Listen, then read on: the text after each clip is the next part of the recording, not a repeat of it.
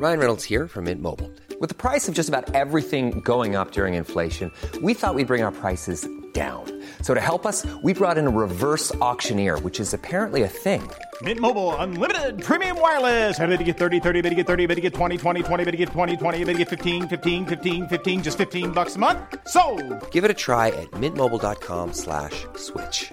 $45 upfront for three months plus taxes and fees. Promo for new customers for limited time. Unlimited more than 40 gigabytes per month. Slows. Full terms at mintmobile.com.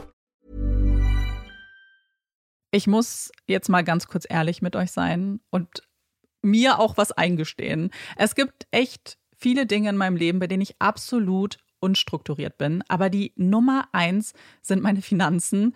Ohne Witz. Es gibt Tage, an denen ich mich einfach nicht traue, auf mein Konto zu gucken. Und wenn ich das dann muss, weil ich weiß, oh, jetzt ist, glaube ich, meine Kreditkartenzahlung mal wieder fällig, dann habe ich richtig doll Herzklopfen. Und dann, äh, weißt du, ich gucke so, so ein bisschen nur mit einem Auge hin, wie bei einem Horrorfilm. So Decke übers Gesicht am liebsten und nur so mit einem Auge irgendwie drauf gucken. Und ganz ehrlich, das kann ja so nicht angehen. Und da passt unser heutiger Partner ganz wunderbar, denn Finanzguru hilft mir jetzt hoffentlich dabei, meine Finanzen in den Griff zu bekommen und mir nicht mehr so viel Stress zu machen. Und wer den Podcast aufmerksam hört, kann sich wahrscheinlich schon denken, dass ich genauso eine Kandidatin bin wie Amanda. Mir geht es da einfach eins zu eins genauso. Ich verliere total schnell den Überblick, auch weil ich ja einfach überhaupt nicht so gut mit Zahlen bin und so. Und da ist Finanzguru die perfekte Anlaufstelle für Menschen wie mich und Amanda, aber wahrscheinlich auch für viele von euch. Bei Finanzguru bekommt ihr nämlich den perfekten Überblick über eure Finanzen. Ihr könnt dort, wenn ihr möchtet, all eure Konten miteinander verbinden, also Girokonto, Kreditkarte, Depot oder auch zum Beispiel eure Kryptobörse. Und dann werden alle Einnahmen und Ausgaben automatisch kategorisiert und für euch übersichtlich in der App aufbereitet. Und nicht nur das, Finanzguru zeigt euch auch alle eure Verträge ganz übersichtlich an. Das heißt, wenn ihr erkennt, dass da ein überflüssiger Vertrag dabei ist, dann könnt ihr den ganz einfach mit einem Fingertipp rechtssicher über die App kündigen. Das sind aber nicht die einzigen richtig coolen Features von Finanzguru. Finanzguru kann nämlich auch noch mehr machen und zwar für euch ganz persönlich. Genau, mit Finanzguru Plus bekommt ihr nämlich detaillierte Budgetanalysen und auch personalisierte Finanztipps, also alles irgendwie perfekt auf euch zugeschnitten. Ihr habt auch Analysen eures Kaufverhaltens, die euch zur Verfügung stehen. Dann könnt ihr nämlich auch Veränderungen planen. Und was ich auch super cool finde, ist die klare Übersicht eurer Ausgaben nach Kategorie, also zum Beispiel Lebensmittel, Shopping, Tanken. Das könnt ihr alles unterteilen. Und das äh, finde ich einfach so viel übersichtlicher und auch viel einfacher dann eben für zukünftige Veränderungen. Veränderungen. Wenn ihr Finanzguru auch ausprobieren wollt, dann haben wir jetzt ein richtig, richtig cooles Angebot für euch. Und zwar könnt ihr mit unserem Code PUPPIES Finanzguru Plus drei Monate lang kostenlos testen. Und das ist super einfach. Ihr müsst einfach nur die App downloaden, euer Konto verknüpfen und dann in eurem Profil den Code PUPPIES eingeben. Ganz wichtig, der Code ist nur für NeukundInnen gültig. Und dann geht's auch schon los. Dann könnt ihr Finanzguru drei Monate lang kostenlos kostenlos testen, durchstöbern und rausfinden, welche Funktion für euch am meisten Sinn ergibt. Den Link, den Code und alle weiteren Informationen findet ihr wie immer in unseren Shownotes und auch in unserem Linktree.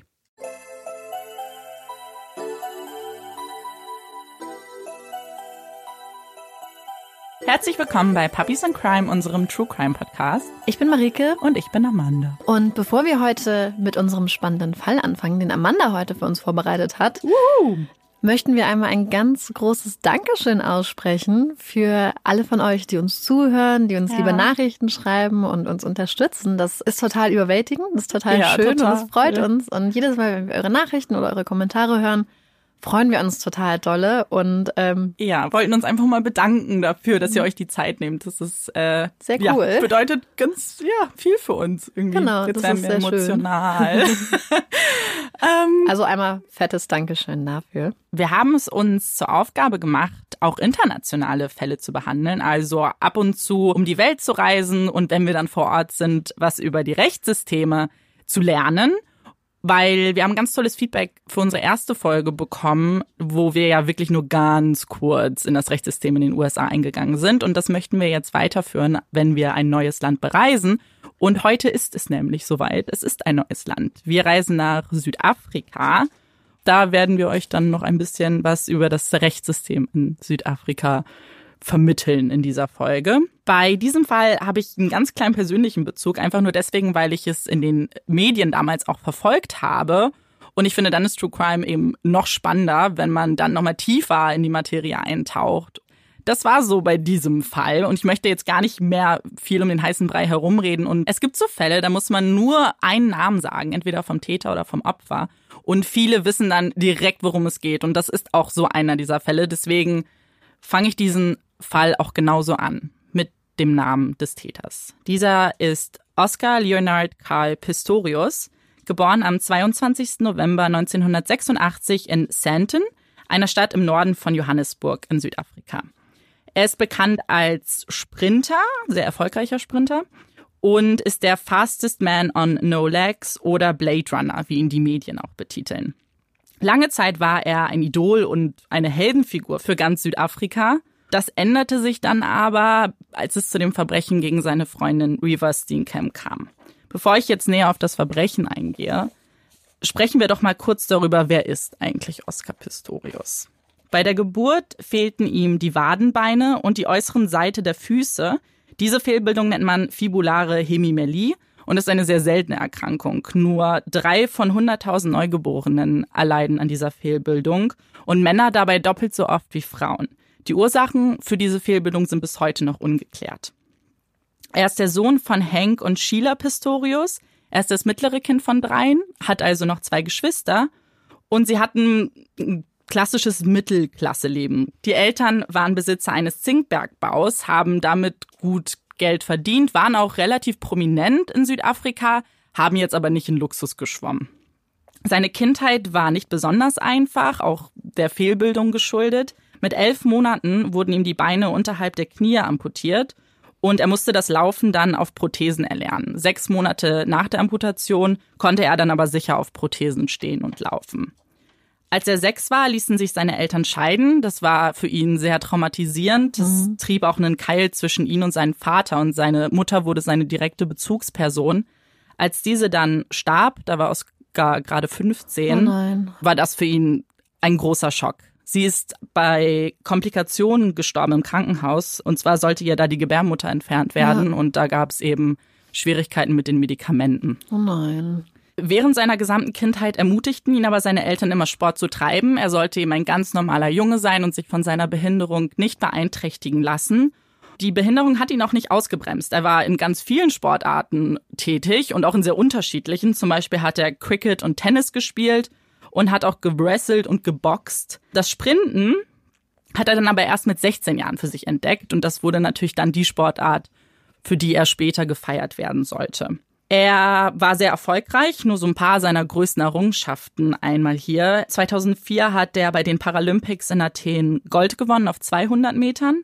2005 war er der Sechste bei den offenen Meisterschaften auf 400 Metern. Das heißt, es war ein Wettkampf, bei dem nicht behinderte und behinderte ja. Menschen teilnehmen konnten. Es gab eben hier keine unterschiedlichen Klassen. Ja. 2006 in Essen gewann er drei Goldmedaillen, also auf 100, 200 mhm. und 400 Metern.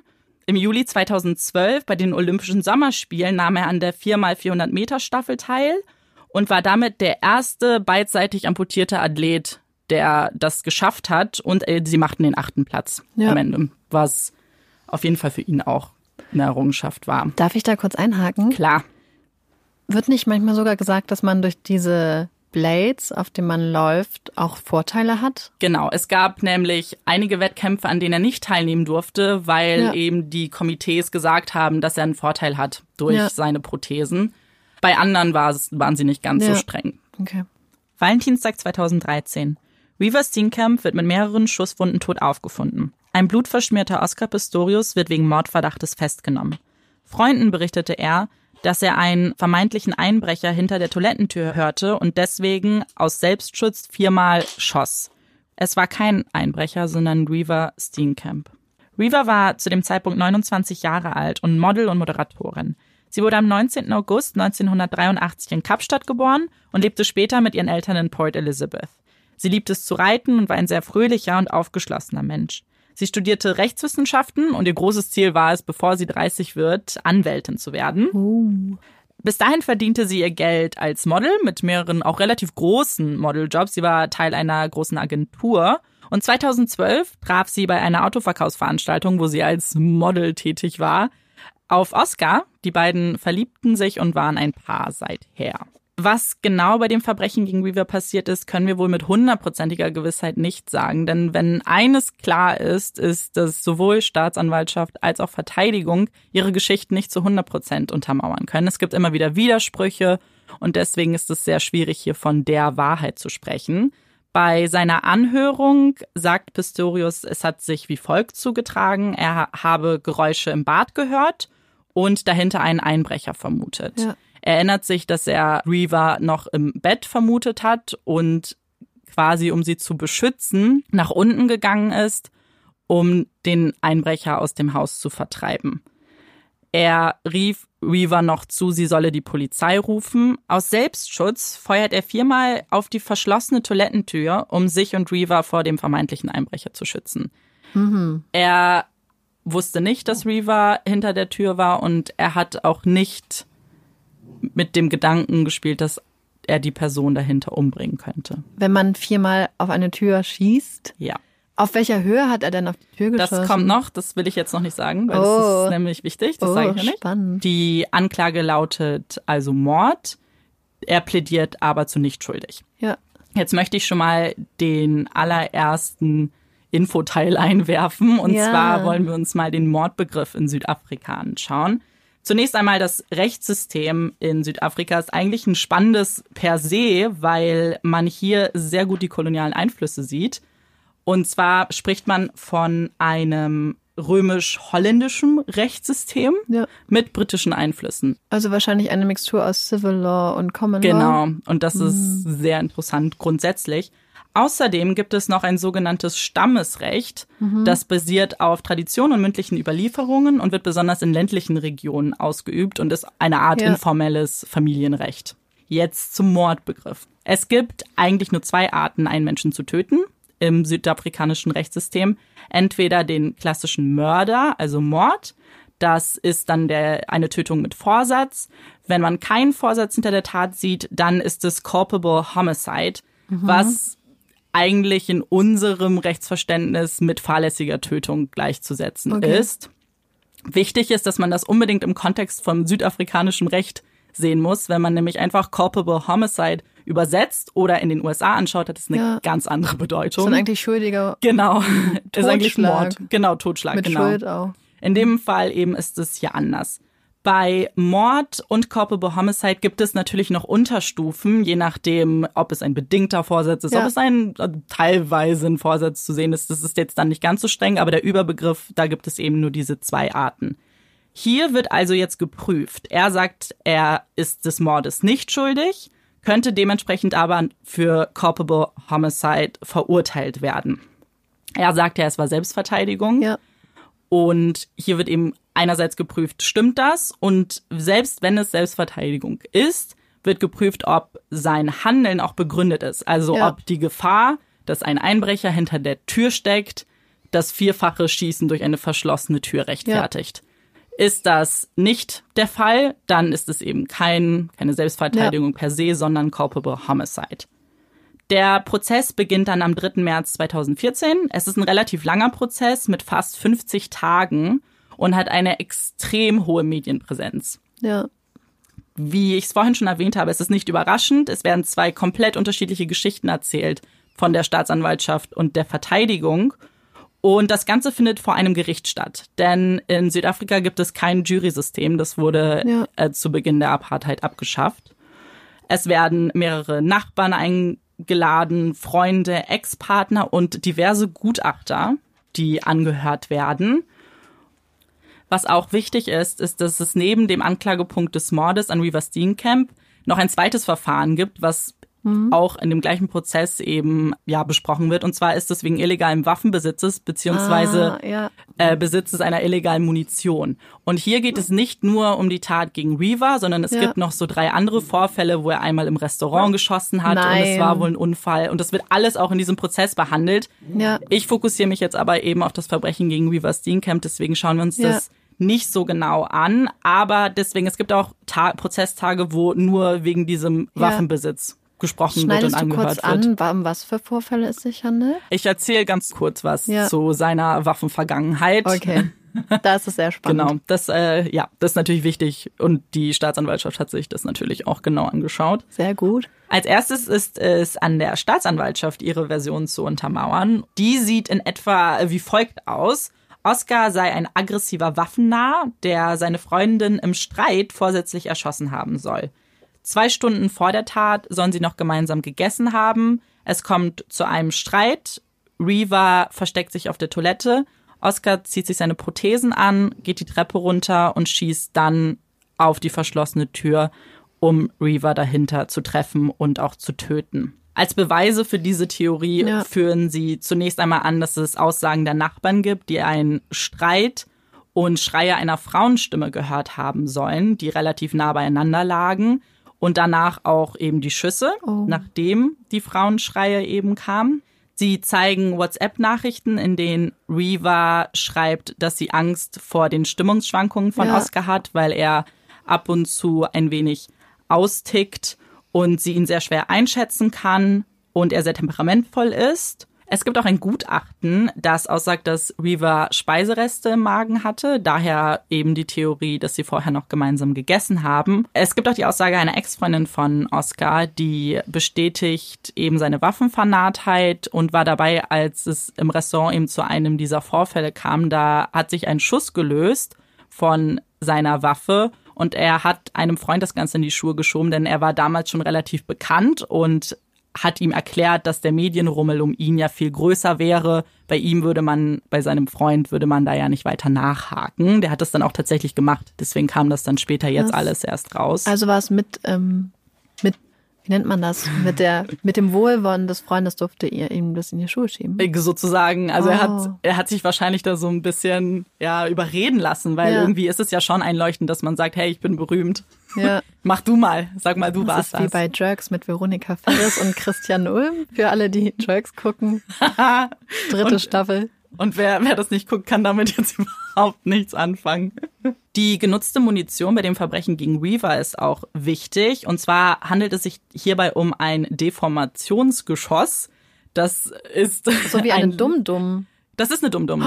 Äh, Die das sind ist verboten. genau. Ja. Die sind richtig verboten. Deswegen ist ja auch der Anklagepunkt illegale Munition. ich dachte illegal Munition im Sinne von, du hast keinen Waffenschein. Aber Ach das so, ist ja. nein, nein, das nein, Munition. Oh. Genau, das war es nämlich, was What benutzt wurde.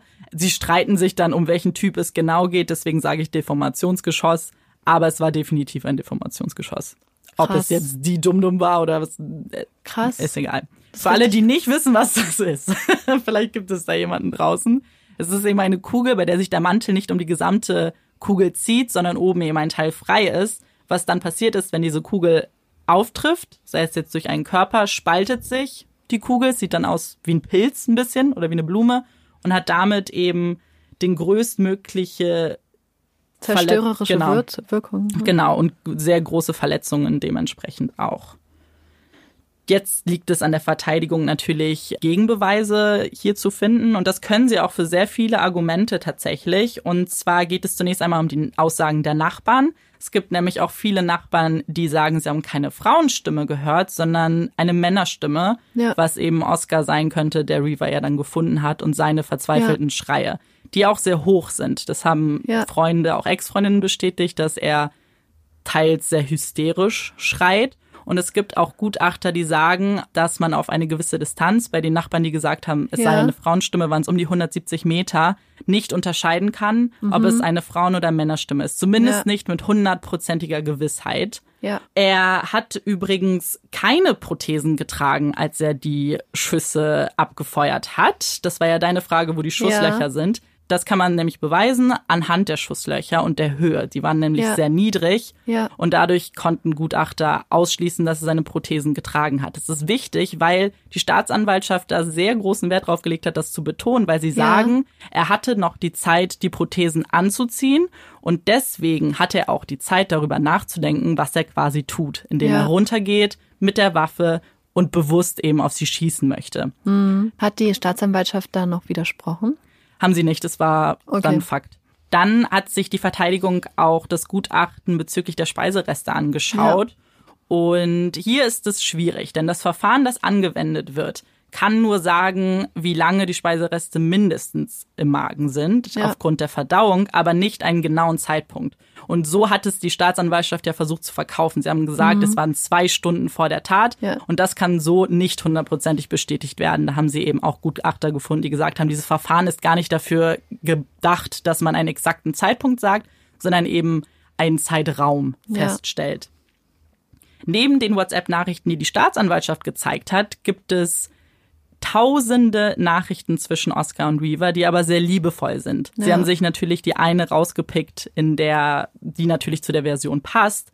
Die meisten sind aber eben sehr liebevoll und Psychologen haben auch gesagt, dass es eine sehr normale Beziehung ist. Also nicht Ja. mal unbedingt eine immer harmonische Beziehung, sondern sie hatten Streitereien, waren aber beide immer sehr daran interessiert, dass der Streit sich legt und dass sie eine Lösung finden und haben eben sehr viel gesprochen, also sehr viel kommuniziert in ihrer Beziehung, also eine sehr gesunde Beziehung. Das haben Gutachter bestätigt, aber auch Freunde des Ja. Paares. Es wird auch eine Valentinstagskarte vorgelesen, die Reaver an Oscar geschrieben hat für eben genau diesen Valentinstag, an dem Ja. sie umgekommen ist. Und da steht der Satz, Today is a good day to tell you I love you. Dann gibt es noch Aussagen von anderen Freunden von Oscar, die er an dem Tatmorgen angerufen hat. Er hatte ja mehrere Telefonate Ja. getätigt und eben total verzweifelt seine Freunde angerufen. Einer ist dann auch zu seinem Haus gekommen und hat ihn da eben gesehen, wie er völlig verzweifelt neben Reaver quasi am Boden lag und sagt, ihm hat er damals gesagt, er hat einen Einbrecher vermutet und deswegen Ja. auf sie geschossen und der Freund sagt eben auch, an dem Tag hat er die Wahrheit gesagt. Das ist für Ja. ihn Fakt. Auf Wunsch der Staatsanwaltschaft wird ein sehr ausführliches psychologisches Profil von Oscar angefertigt. Und das ist sehr interessant. Und zwar werden während des Verfahrens immer wieder Angststörungen in den Raum geworfen. Diese können in dem Profil nicht bestätigt werden. Es ist aber relativ wahrscheinlich, dass er eine Art Angststörung hatte, denn seine Mutter hatte sehr irrationale Ängste. Sie hat mit einer Waffe unter dem Kissen geschlafen und er hatte schon immer Angst vor Einbrechern. Es gibt dann nämlich Ja. einen Twitter-Vorfall, bei dem er eben ganz lustig gepostet hat, oh, wenn man denkt, da ist ein Einbrecher im Waschraum, dabei ist es nur die Waschmaschine. Ja. Und auch da ist er bewaffnet eben in diesen Waschraum gekommen. Also er hatte auch eben diese Ängste, die ihm von seiner Mutter so ein bisschen Ja. vorgelebt wurden in der Kindheit. Außerdem spricht ein Gutachter davon, dass sich durch seine Kindheit eben zwei Oscars entwickelt haben. Er spricht hier von einem Oscar mit Prothesen und einen ohne. Der Ja. Oscar mit Prothesen ist ein ganz normaler Junge, der ja auch immer zur Aufgabe bekommen hat, lass dich nicht unterbuttern, Ja. sei wie alle anderen, mach Sport. Wenn er diese Prothesen aber abnimmt, dann verliert er ganz viele dieser Charaktereigenschaften und wird eben sehr unsicher. Und dann sprechen sie über was ganz Wichtiges, und zwar die Fight-and-Fly-Reflexe, die ein Mensch hat. Bedeutet, in einer Gefahrensituation reagiert man oftmals damit, entweder die Situation zu bekämpfen, indem Ja. man eben in die Konfrontation geht und sich gegen eine Gewahr stellt, oder eben aus dieser Situation zu fliehen. Ein Mensch, der keine Prothesen hat, hat die Möglichkeit nicht zu fliehen. Ja. Er ist natürlich eher geneigt dazu, gegen eine Situation anzukämpfen, weil er gar nicht richtig die Wahl hat. Außerdem ist es auch durch Statistiken belegt, dass Menschen mit Behinderung öfter Opfer von eben Kriminalität werden, weil sie ein einfaches Ziel darstellen. Und das ist natürlich sehr präsent jetzt auch in seinem Kopf. Nach dem Verbrechen ist Oskar schwer depressiv und auch suizidal. Während des gesamten Prozesses weint er sehr viel, er entschuldigt sich mehrfach bei den Eltern und als Bilder der Autopsie gezeigt werden, also auch von dem Körper von Reva, übergibt er sich sehr stark. Der Prozess muss mehrfach unterbrochen werden, deswegen als zum Beispiel dann auch Bilder gezeigt werden, kann er auch nicht richtig hinschauen. Und der Ja. Staatsanwalt ist übrigens sehr aggressiv, ähm, ist auch bekannt dafür, ist so ein prominenter Staatsanwalt, der Ja. Leute richtig in die Mangel nimmt Ja. fragt ihn dann auch, warum schaust du da nicht hin? Guck dir an, was du angetan hast. Und er sagt, ich brauche mir das nicht anschauen, ich war da. Ja. Am 11. und 12. September soll es dann zum Urteilsspruch kommen. Und die Richterin sagt, dass es sich hierbei nicht um Mord handelt. Sie findet nicht, dass es der Staatsanwaltschaft gelungen ist, das zweifelsfrei zu beweisen. Er sagt, sowohl der Staatsanwalt als auch Oscar als Angeklagter war nicht besonders gut in ihrem Ja. Job. Er hat sich widersprochen und auch die Staatsanwaltschaft hat sich sehr oft widersprochen. Deswegen sagt sie zunächst einmal direkt, dass es kein Mord ist. Jetzt wird eben geprüft, ob es der, ähm, ob es eben eine fahrlässige Tötung Ja. ist. Dazu spricht sie ihn schuldig, denn sie sagt, er habe nicht alles Mögliche getan, um eben Ja. dieser Tötung aus dem Weg zu gehen. Und deswegen wird er zu fünf Jahren Haft verurteilt. Ein Sechstel muss er mindestens im Gefängnis verbringen. Den Rest kann er möglicherweise dann in Hausarrest Ja. verbringen. Die Staatsanwaltschaft äh, beantragt sofort Berufung und diese wird am 13. März 2015 auch zugelassen. Grund dafür war es, dass der Dolus Eventualis nicht ge genug geprüft worden wäre. Das bedeutet, ähm, dass ein Täter den Taterfolg aus Folge seines Handelns für möglich nimmt und auch billigend hinnimmt. Bedeutet, er muss, als er auf diese Tür geschossen hat, mit, zumindestens mit dem Gedanken gespielt haben, dass er den Menschen tötet und das dann auch billigend in Kauf genommen haben. Also der bedingte Vorsatz. Genau. Das wird dann eben geprüft und tatsächlich wird am 3. Dezember 2015 das vorherige Urteil zurückgenommen und er wird des Mordes verurteilt. Das Strafmaß wird zunächst auf sechs Jahre gesetzt, was sehr niedrig ist. Sie sagen aber, durch die besonderen Umsätze, dass er ja auch depressiv ist, sei eine mindere Strafe angemessen. Das sieht die Staatsanwaltschaft nicht so und geht wieder in Berufung und hat auch Erfolg. Im November wird dann das Strafmaß auf das reguläre Mindestmaß von Ja. 15 Jahren hochgesetzt. Das bedeutet, er wird Ende 2031 entlassen und eine Bewährung wäre ab 2023 erstmalig möglich. Schauen wir uns doch das Strafmaß in Südafrika mal an, nicht nur in Bezug auf Mord, sondern auch andere Straftaten. Es gibt eine lebenslange Haftstrafe, die bei bestimmten Taten auch zwingend angewandt werden muss. Und zwar bei vorsätzlichem Mord oder auch sehr schwerwiegenden Vergewaltigungen. Da spricht man davon, wenn es zum Beispiel eine Gruppenvergewaltigung ist oder Vergewaltigung an Minderjährigen, beziehungsweise wenn der Vergewaltiger HIV-positiv ist und das auch wusste, dann muss lebenslang eben angewandt werden. Das kann auch lebenslang bedeuten, aber in nur sehr wenigen Fällen. Es gibt nämlich auch Mindeststrafen, auch bei diesen sehr schwerwiegenden Fällen, und das sind mindestens 25, 15 oder 10 Jahre. Oftmals ist es so, dass fast immer eine Bewährung nach mindestens dieser Dauer auch zumindest geprüft wird. Ja. Es ist nicht verlässlich, dass man also spätestens nach 25 Jahren rauskommt, aber man hat das Recht nach 25 Jahren eben auf eine Bewährungsanhörung. Ja. Es gibt natürlich auch Ausnahmen, denn Ausnahmen bestätigen die Regel. Und eine davon ist Moses Sithole, der ABC-Killer. Der hat nämlich insgesamt 2410 Jahre bekommen. Oh, krass. Das ergibt sich durch eine relativ einfache Rechnung. Und zwar hat er innerhalb eines Jahres, und deswegen ist er einer der brutalsten Serienkiller aller Zeiten, auch nicht nur jetzt speziell für Südafrika. Innerhalb eines Jahres hat er 38 Morde begangen, Ja. für die er 50 Jahre jeweils bekommen hat, 40 Vergewaltigungen, für die er jeweils 12 Jahre bekommen hat und sechs Einbrüche, für die jeweils fünf Jahre dazu gerechnet wurden. Das ergibt eben 2410. Es war der Staatsanwaltschaft auch besonders wichtig zu betonen, dass seine Bewährungsanhörung frühestens nach 930 Jahren möglich wäre. Oh, das ist ja spannend. Ich bin sicher, er rechnet damit noch heute, dass er das bekommt. Das ist total absurd. Total. Da muss, also ich meine, mache es meinetwegen, gib ihm die 2410 Jahre. Aber das ist ja lächerlich zu sagen. Ja. Wahrscheinlich noch einen Termin haben sie ihm rausgesucht. 24.12. 2950 oder so. Wie wir ja auch wissen, herrscht in Südafrika lange Zeit die Apartheid. Diese hatte ihre Anfänge Anfang des 20. Jahrhunderts und endete 1994. Die Apartheid ist eine Periode, die sich dadurch kennzeichnet, dass eine autoritäre, selbsterklärte Vorherrschaft der weißen europäischstämmigen Bevölkerungsgruppe über alle anderen herrschte. Dadurch wurden auch andere Bevölkerungsgruppen stark unterdrückt und resultierte eben in einer Rassentrennung. Wie schon gesagt, endete diese Periode 1994 mit einem demokratischen Regierungswechsel. An der Spitze stand Nelson Mandela, der auch der erste schwarze Präsident wurde. Man muss sich mal vor Augen führen, das ist jetzt etwas über 25 Jahre her, nicht mal ganz.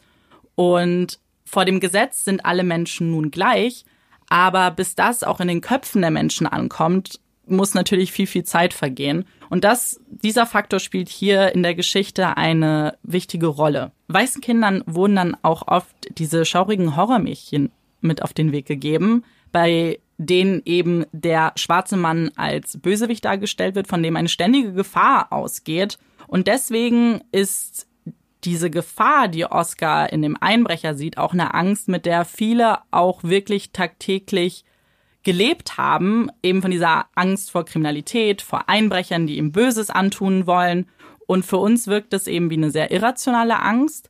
Wenn man das aber eben in die Zeit und auch in das Land projiziert, war das wirklich eine Angst, mit der er auch gelebt hat. Das haben wir ja auch schon gesehen, weil es eben auch einen Vorfall schon vorher gab. Was hier auch mit einspielt, ist eine Frage, die sich viele von Anfang an gestellt haben, und zwar inwiefern haben die Medien hier eine Rolle? Natürlich hat man sich die Frage gestellt, sollen die Medien den Prozess begleiten? Inwiefern sollen sie alles zeigen und auch immer dabei sein dürfen? Und man hat sich bewusst dafür entschieden, dass die Medien hier sehr wichtig sind und es bis auf ganz wenige Ausnahmen wurde auch von jedem Prozesstag berichtet. Es gab sogar Live-Twitter, die quasi die Bevölkerung immer auf den neuesten Stand gebracht haben. Warum das hier eben so wichtig ist, ist, weil man in dieser Zeit zeigen wollte, hey, dieser weiße Mann, der einen Heldenstatus ja fast hatte in Südafrika, wird den gleichen Prozess bekommen wie jeder andere. Und eben dieser Wild Male-Effekt, den wir ja schon kennen, das ist eben dieser Effekt, dass weiße Männer oft mit niedrigeren Strafen zu rechnen hatten und auch generell ein weniger hohes Risiko hatten, wenn sie mhm. Strafen begangen haben.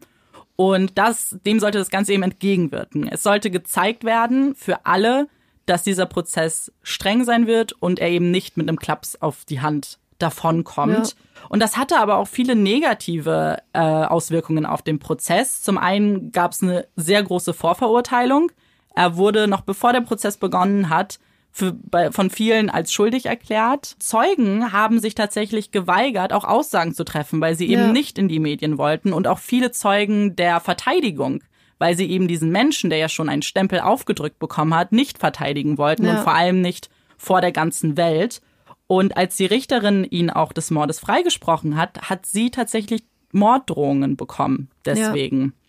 Das heißt, sie haben hier einen großen Preis bezahlt, eben für diesen höheren Sinn ein Exempel zu statuieren, sozusagen. Und das sind zwei Sachen, die ich sehr interessant fand, einfach um sich selber auch irgendwie eine Meinung zu bilden, was im Hintergrund passiert, ja. was man so vielleicht gar nicht auf dem Schirm hatte. Okay, und jetzt frage ich dich, fünf Stunden später, nachdem ich den Fall präsentiert habe, äh, was glaubst du oder wie findest du das Strafmaß? So ähm, ich finde es erstaunlich, nein, das ist auch nicht erstaunlich, aber ich finde es total schwer, mir anhand der Fakten, die in dem Prozess aufgerollt und bearbeitet wurden, mir überhaupt eine Urteil zu bilden. Ich meine, es ist vielleicht was anderes, wenn man vor Ort sieht, wie die Person sich verhält und die Situation sieht, sich ein räumliches Vorstellungsvermögen machen kann von der Situation. Aber du hast ja gesagt, das waren dann einfach so Fakten, die waren dann so akzeptiert und so war das. Und anhand derer finde ich es total schwer, ja. das nachzuvollziehen. Mir, bei mir war es richtig komisch. Und zwar, als ich das damals so mitbekommen habe in den Medien, war, und da hatte ich noch nicht ganz so viel mit True Crime mhm. am Hut, bin ich jetzt ganz ehrlich. Ähm, da war ich tatsächlich jemand, der das total absurd fand, dass mhm. jemand einen Verbrecher durch eine Tür erschießt, viermal und nicht mitbekommen hat, dass seine Freundin mhm. dahinter steckt. Das war für mich, war direkt so jemand, alles klar, der lügt, tschüss. Und jetzt, normalerweise denkt man, wenn man mehr Recherche betreibt, bekommt man ein klareres Bild. Und das war genau das Gegenteil hier. Von meinem so, mhm. ja, was ist das denn für ein Quatsch? Bin ich so ein bisschen zu, okay, ich habe jetzt keine Ahnung mehr so richtig umgeschwankt, ja. weil eben viele Sachen nicht richtig schlüssig sind. Und das hat die Richterin mhm. ja auch gesagt er wurde ja nicht des Mordes freigesprochen, weil sie sich sicher war, er hat es ja. nicht gemacht. Die Staatsanwaltschaft hat nur nicht geschafft, es zweifelsfrei zu beweisen. Ja. Und deswegen bin ich auch, fällt es mir extrem schwer, hier auch direkt zu sagen, ja, nein. Ich bin nur der festen Überzeugung, dass es eben nicht nötig war, vier Schüsse auf eine verschlossene Tür abzufeuern. Ja. So, das ist das Einzige, zu dem ich mich irgendwie bewegen kann. Ja. Wenn man einen Einbrecher dahinter vermutet, habe ich das Gefühl, man müsste andere Wege in Erwägung ziehen. Also, ah, ich habe es fast kommt's. vergessen. Denn ich glaube, was ganz krass, jetzt auch gerade, wo du es erzählt hast, in meine Einschätzung seiner Person, das ist Olaf, reinspielt, ist die Tatsache, dass er dumm-dumm-Geschosse benutzt hat. Ja. Und auch mit dem Ziel, damit auf Menschen zu schießen. Dann bist du für mich so in so einer unteren Kategorie. Wenn du dir extra verbotene, und sie ist ja aus einem guten Grund verboten, Ja. wenn du dir solche Sachen kaufst, mit dem Ziel, damit auf Menschen zu schießen und Waffen dann auch in der Öffentlichkeit dabei hast, wo sie auch schon mal losgegangen sind, dann Ja. heißt es, dass du für mich, heißt es, dass du einen extrem fahrlässigen Umgang mindestens mit Waffen Ja. trägst. Und ich finde jemanden, der Munition trägt, die die maximalen Verletzungen in anderen Menschen hervorrufen können, das geht für mich über Selbstverteidigung hinaus. Ja. Das geht schon eigentlich einher mit irgendeiner Bösartigkeit auf gewisse Art und Weise, Ja. weil die Geschosse sind nun mal aus gutem Grund verboten.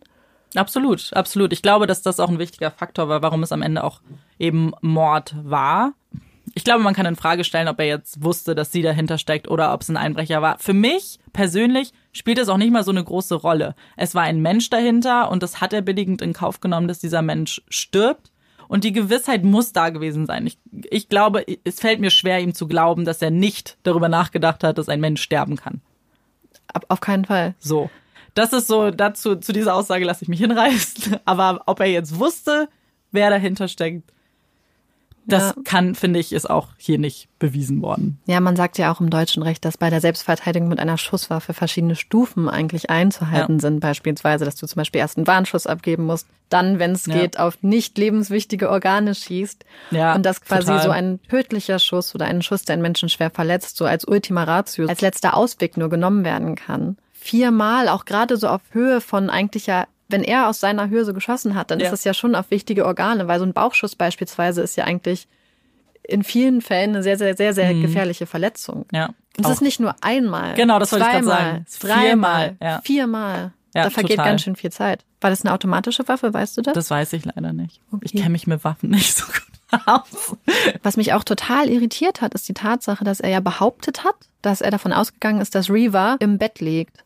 Ja. Aber wenn ich so weit gehe, dass ich mir eine Waffe schnappe und die Treppe runtergehe, bevor ich diese Waffe schnappe, würde ich doch erstmal gucken, ob mein Partner da ist. In jeder Absolut. Situation, in der ich mich Total. in Gefahr führe, wäre das Erste, was ich mache, einen Sekundenblick darauf, ob neben mir jemand schläft Ja. und ob es der Person gut geht. Ja. Weil es ist ja nicht nur so Haus, er verteidigt sich, sondern sich und seine Partnerin eigentlich wäre ja der Gedanke.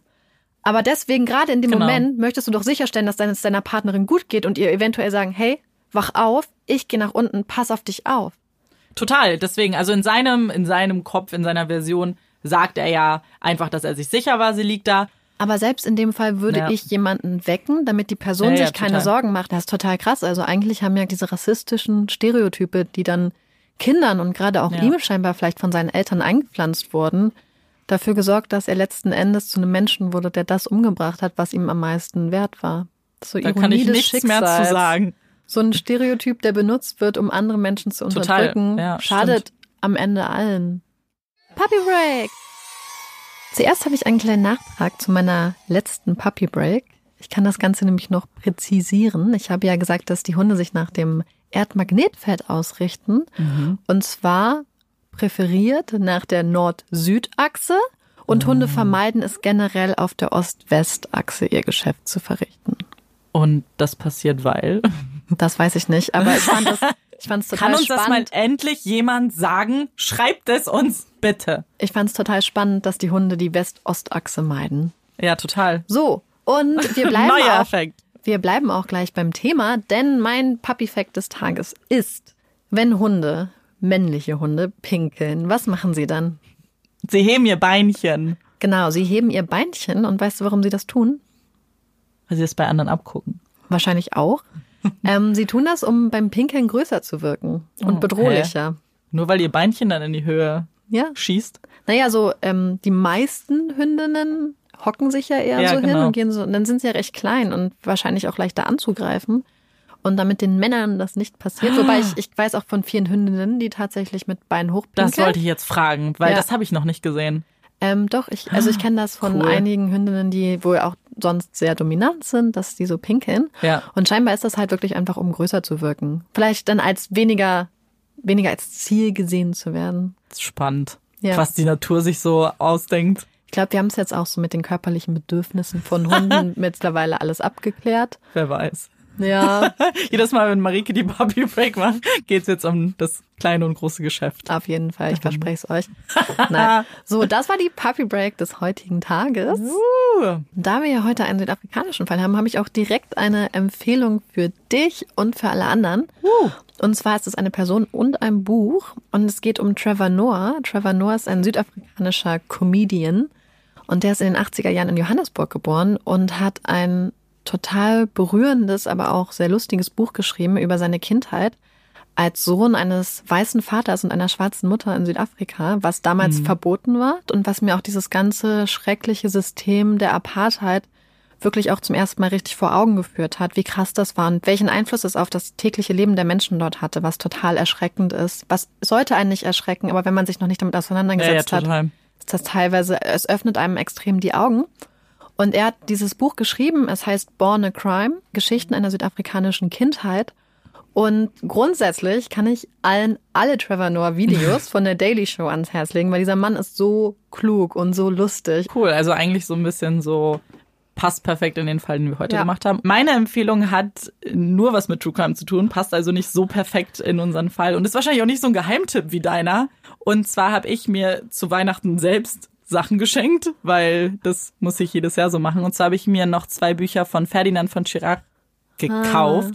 Und ich bin, gerade was seine Kurzgeschichten angeht, so begeistert. Ich, Ja. ich kann tatsächlich, es ist für mich nicht möglich, nicht das Buch direkt durchzulesen. Es sind Kurzgeschichten. Ich meine, die meisten werden Ferdinand von Schirach kennen, eben aus seinem Alltag, früher als Strafverteidiger. Und die Geschichten sind immer so super gut strukturiert, denn er erzählt so eine ganz offensichtliche Kriminalgeschichte mit einem Kriminalverbrechen und dann hat es so einen kleinen Twist am Ende. Du kannst Ja. eine Kurzgeschichte nicht lesen und danach nicht mindestens nochmal die gleiche Zeit darüber nachdenken, weil er so viel in Frage stellt. Ich habe jetzt, ich glaube, er hat nur drei Bände mit Kurzgeschichten. Das sind Schuld, Verbrechen und Strafe und die habe ich jetzt alle gelesen. Oh.